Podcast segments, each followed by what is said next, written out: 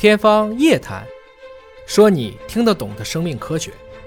产前诊断，因为它毕竟是一种介入式的诊断，啊、对吧？要、啊、要还是要一根针，要抽取一点羊水啊，啊或者做一些穿刺的绒毛啊。啊啊它的危险系数大不大？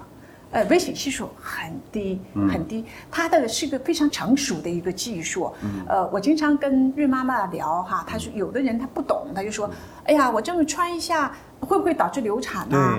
然后会不会那就感染啊？啊会不会把宝宝扎坏了？啊、会不会扎到扎到宝宝啊？啊痛不痛啊？嗯、就是经常呃聊的这个问题。对，它这个产前诊断就类似我们平时扎点滴，嗯、它只是说呃从肚皮上扎，嗯、而且这种扎呢是在超声指示下，嗯、就是说这个超声帮我们看得很清楚。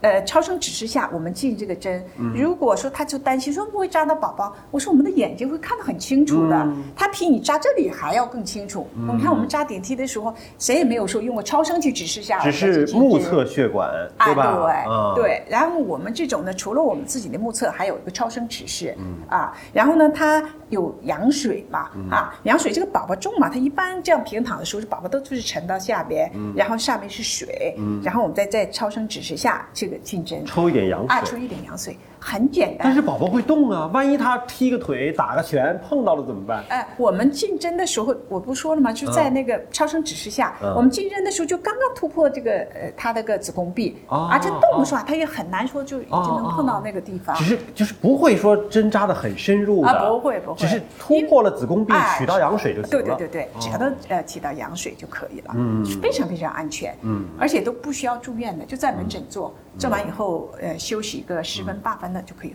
走了。但好像也不打麻药，对不对？呃，极个别的在皮肤上打一点点麻药。啊、嗯、啊！但是如果是会感到针刺的痛吗？扎的不痛，不会吗？你扎点滴什么样，就是那里就什么样，哦、就是这样的，就跟肌肉注射差不多的。啊、对对对对对，嗯。嗯非常成熟的技术，嗯，嗯而且都是在无菌的操作下，嗯、所以它不会增加什么感染呐、啊、嗯、流产率啊，嗯、它的利绝对是大于它的弊的。嗯，如果说我们不去做这个产前诊断，嗯，万一这个宝宝是一个致死性的畸形，或者是说是一个二十一三体，那么一旦生出这样的孩子来的话，这个家庭负担太重了，嗯、啊，家庭负担太重了，嗯、啊，所以这个产前诊断真的是非常有必要。嗯、但现在其实有一种。静脉的抽血的筛查，嗯，它相对来讲不用扎肚子嘛。对对对。如果是三十五岁以上，因为我们知道三十五岁以上，呃，医学手册就是推荐一定是要做产前诊断了，嗯、一定是要做羊水穿刺了。嗯。但是如果有一些个案，嗯、有一些孕妈妈就说我就怕扎那一针，嗯，我能不能通过抽静脉的血来做替代？原则上呢是三十五岁以上呢，我们不建议他去做无创，嗯、所有的静脉我们叫无创，对，叫 N I P T 哈，嗯、呃，我们原则上超过三十五岁以上的呢，我们不建议他去做无创了，就直接去做产前诊断羊穿会更好，因为这个无创呢，它检测的染色体呢很有限，比如说它以三对染色体为主，对，我们正常人体呢是二十三对染色体。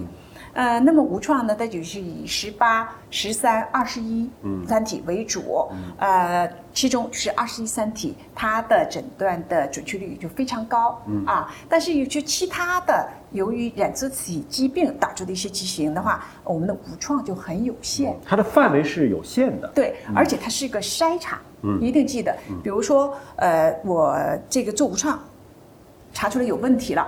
啊，就这个怀疑什么什么，嗯嗯、一定要再做羊穿，或者是说做呃脐带血穿刺，嗯、或者是绒毛穿刺，嗯、才是确诊性的一个诊断。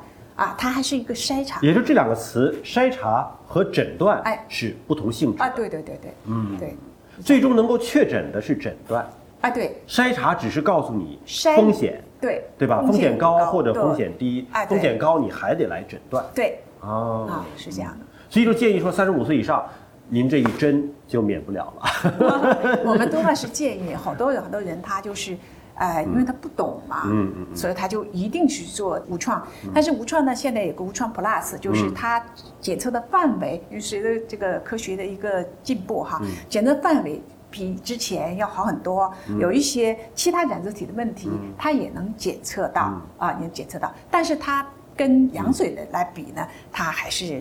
很有限的，它依然是筛查啊，对的，依然是筛查啊，对的。所以其实呃，普通的民众可能对这些专业词汇啊没有那么敏感，啊，对，就说我是筛查还是诊断，这不都是检查吗？对吧？这这不这不检查完了吗？对吧？对。但其实是筛查完了还是诊断完了是不一样的，对吧？背后的含义是不一样的。对的。所以我们希望通过这个节目把这些呃看似好像是区别不大的名词，但其实背后的意涵、区分很大的词汇告诉大家，对对，对吧？告诉大家是不一样的。是的。嗯啊。所以现在要生出健康的宝宝，其实非常重要的原因还是在适龄的时间把适龄的事儿干了。对。对吧？还有就是怀孕之前，嗯、比如说她有些基础疾病的，嗯、比如说这个妈妈怀孕之前就血压高啊，哦、还有这个妈妈怀孕之前有糖尿病，嗯嗯嗯，或者说她有免疫性疾病，比如说她有些呃类风湿啊，或者是那个 S L E 啊、嗯、这些疾病的话，一定是找医生评估，让这些疾病处于平稳，嗯，适合怀孕再怀孕，嗯啊，不要她还不适合怀孕时一旦怀了就很麻烦。嗯、还有一些，比如说要命的一些心脏病，嗯，比如。比如说有一些先心病很重的一些先心病，有很多很多的孕妈妈她就是搏命去怀。我们也曾经看过，我们上海就是仁济医院也报道过，有个孕妈妈她就是自己有心脏病，然后她不适合怀孕，但是她就是怀了，怀了以后呢，她还自己说，哎，我也很好啊。其实她不懂，她不懂，她就不怕。但是她搏到最后的时候，做完手术，这个妈妈没了。啊，所以就是一些合并症的时候，我们一定要咨询医生，我适不适合怀孕？就她有可能怀的过程当中没事儿，但是在生产的那一刻，各种的压力、各种的血压呀，什么各方面，对，导致了。对对对，也有就是在这个怀孕过程当中就不得已必须终止的，嗯、如果不终止，就就是这个妈妈的生命有危险。嗯、所以这个一些高龄、有些合并症的，一定前日前咨询。然后医生指导下去怀孕，如果不适合怀孕，我们先调理，先去治疗，完治疗稳定以后再怀孕，可就就最大化的保证这个这个母胎安全了。您说的这个是高龄产妇在怀孕的时候，您就得先找医生来咨询咨询啊，做做体检啊，有没有什么不适合怀孕的症状，先把症状缓解一下。对，那如果是适龄的产妇，是不是想怀就怀？那也生就生，现在也要优生嘛。适龄的时候也要做个孕前的检查啊，比如说我们广东省哈是地中海高发这个地区，就地中海贫血。那么如果是不好彩，两两公婆就是两夫妻俩都是同一个类型的地中海贫血，那么这个宝宝就生纯合子的地中海贫血的几率就占四分之一。嗯，那么纯合子的这种地中海贫血的生存率是很低的。嗯，即使他活下来以后，他也需要终身输血，他生活质量是很差的。嗯啊，那么尽管是现在就是我们可以骨髓移植啊等等那些，但是这个的要什么配配型啊，然后要去呃很大的一个经济基础呃支撑，然后去做骨髓移植。啊，所以就是孕前、呃婚前的这个检查也非常非常重要。嗯、那你查出来之后怎么办呢？让他们分手吗？啊，让他们别结婚了？可以做产前诊断啊，比如说、啊、打比方说、啊，嗯、两公婆都是一个同一类型的，都是阿尔法型的一个地中海贫血。嗯嗯、好了，那么我们俩都是同一型的，那这个宝宝有可能就是纯合子，我说的那种纯合子，那就要做产前诊断。他怀孕以后呢，嗯、我们要抽一点。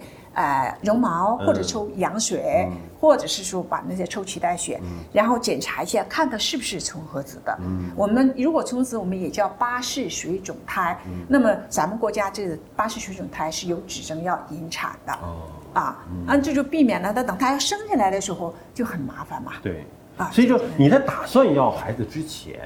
有一个词儿叫备孕嘛，啊对，就备孕的时候不是说在家里喝喝汤啊什么就叫备孕了，你得找医生，哎对，得到专业的机构找专业的人士来做专业的事儿，对对对对对，啊就会好一些，优生优育嘛，对，是吧？我们要预防为主啊，我们第一站应该是先去预防，然后再涉及到一个产前的筛查，就是筛查有没有问题，然后第三站才是治疗，啊。我们祝所有的孕妈妈都能够母子平安。嗯，是的，全家阖家幸福。好，谢谢您，感谢您。嗯，谢谢。